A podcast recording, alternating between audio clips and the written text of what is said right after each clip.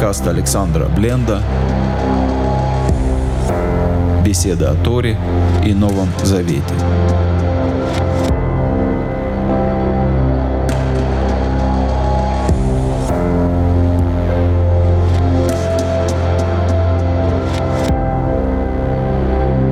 Сегодня мы с вами поговорим о ритуальной нечистоте. На иврите это называется слово «тума». Понятие, встречающееся в Торе, вызывающее много непонимания среди верующих братьев. Поэтому хотелось бы э, немного пояснить, что это и как это актуально, и актуально ли сегодня для мессианского верующего вообще занятие этим вопросом. Это к слову «тума» нужно прежде всего определиться с тем, что на русском языке это как бы антоним нечистоты, ритуальная нечистота, отсутствие какой-то чистоты. В иврите речь не идет об отсутствии чистоты, речь идет о наличии чего-то. То есть слово тума не является отрицающим, это не, не что-то, это что-то присутствующее. Это скверно, которое присутствует на человеке в результате определенных действий или определенных событий, которые с ним а, произошли. Слово «тума» восходит к слову «тум», а, закрытый, герметичный, замкнутый в себе или непроницаемый для света. Потом, почему такая природа у тумы, мы еще а, поговорим. Пятикнижие знает 11 видов тумы. Самая опасная, самая тяжелая форма тума или самая тяжелая форма ритуальной скверны – это тума мертвого. Любой человек, прикасающийся к мертвому, становится нечистым, и те, кто прикоснулся к нему, становятся нечистым и так далее, и так далее, и так далее. И как результат, сегодня в отсутствии средства очищения, согласно иудейской традиции, когда нет средства очиститься от ритуальной нечистоты мертвого, все люди, то есть абсолютно все население планеты Земля одинаково носит на себе Э, скверну и умершего. Абсолютно все нечисты этой нечистотой. И так будет, согласно традиции, до тех пор, пока не будет найдено, восстановлено храмовое служение, найдена рыжая телица, и, соответственно, проведены все процедуры, связанные с очищением.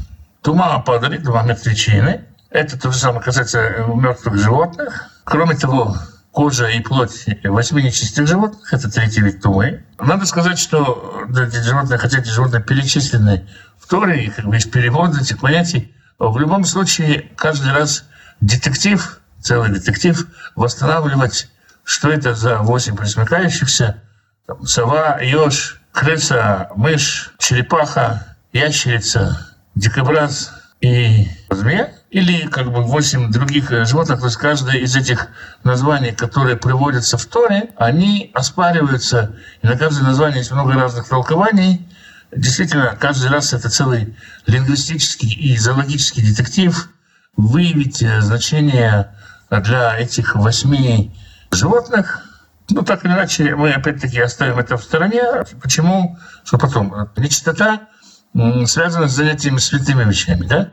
Как ни странно, служение в храме может сделать человека нечистым. Например, человек, который подготавливал пепел рыжей телицы, все работы, которые производил, которые с ним связаны, они делают человека нечистым.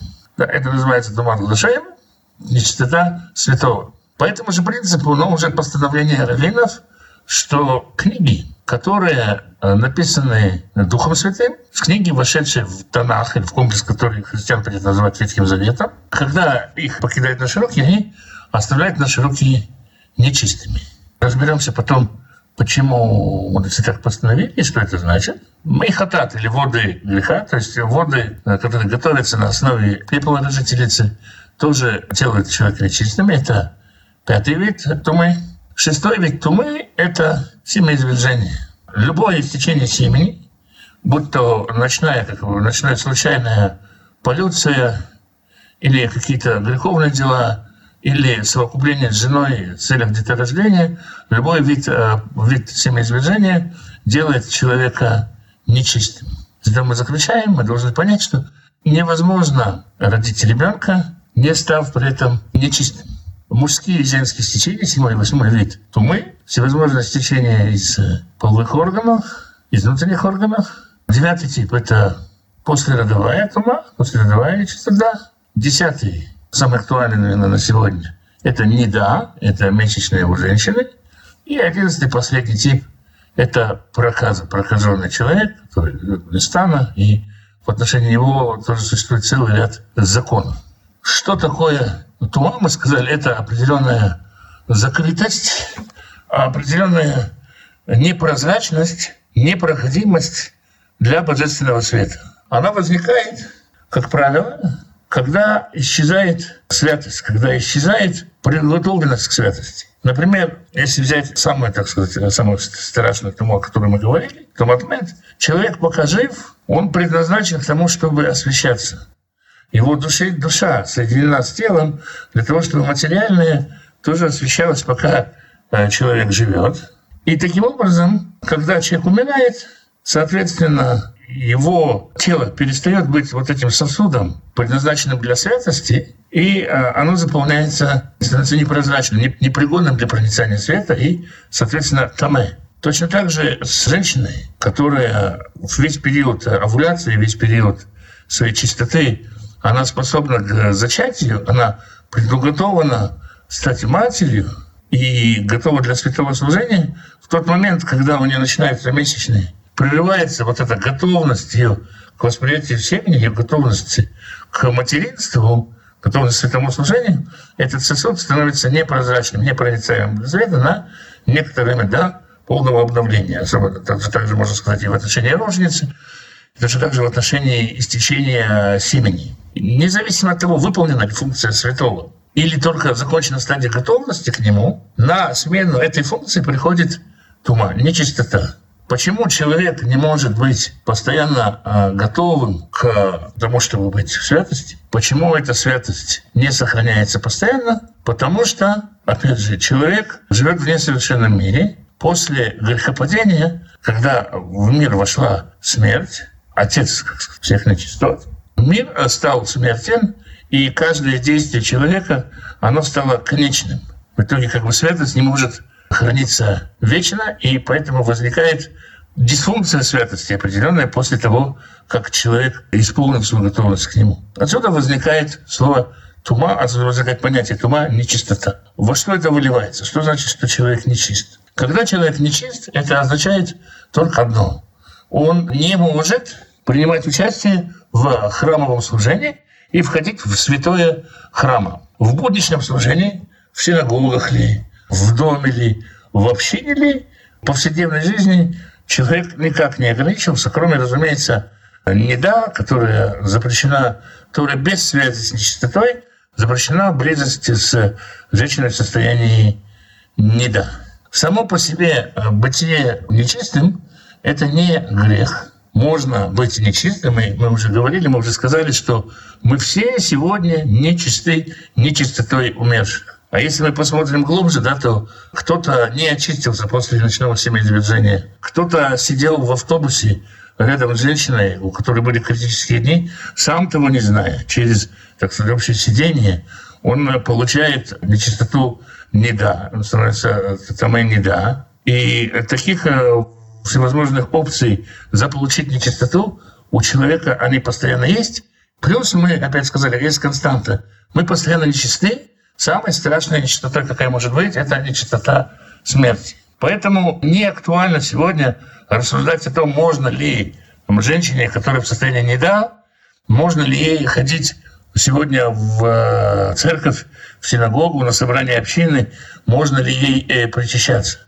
Потому что а, она не более э, сквернена, чем каждый из нас. И опять повторю, это не грех, пока мы не начинаем принимать участие в э, храмовом служении. И сейчас я с вами говорю о позиции иудейской.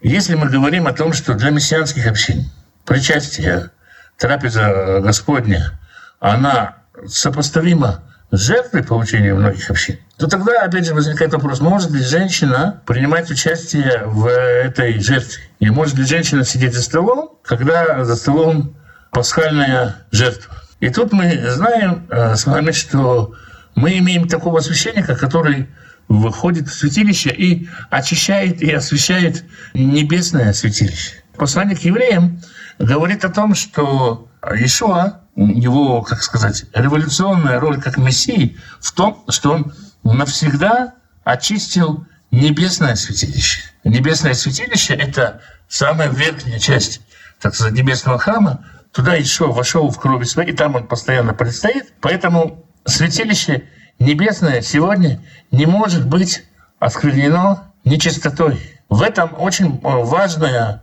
э, заслуга Мессии в том, что Он сделал возможным для нас приходить ко Всевышнему, предстать перед Всевышним или иметь связь со Всевышним, будучи нечистыми.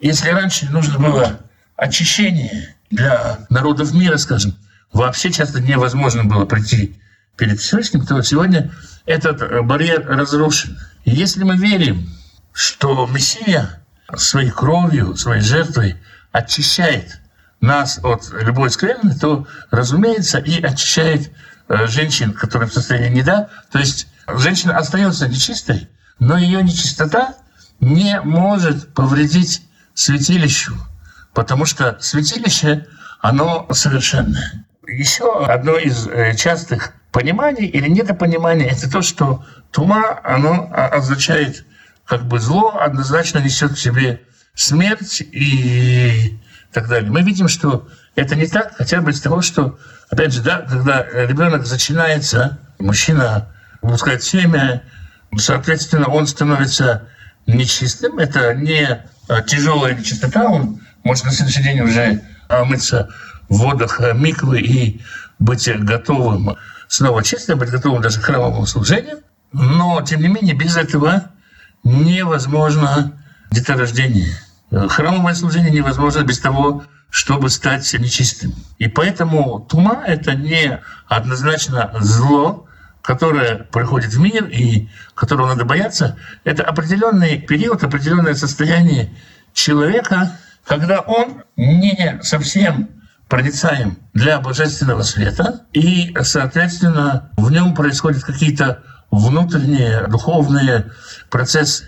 Надо сказать, что Божественный свет, в котором мы находимся, он безграничен. Есть определенный свет, который, если представить себе условно, мы словно губка, погруженная в светлую жидкость. Часть света входит в нас, часть света остается вокруг нас. И постоянно происходит обмен этим светом. Мы закрываемся с внутренним светом во время тума, и э, у нас нет окружающего света, мы не восприимчивы к нему. Тем не менее, переработка внутреннего света, определенная переработка духовного опыта, она в нас происходит. Женщина в состоянии тума, женщина в состоянии неда, свободно может учить Тору и свободно может читать псалмы и выполнять как любое обучение, потому что в ней работает, как в любом нечистом, работает внутренний новый свет, который она получает.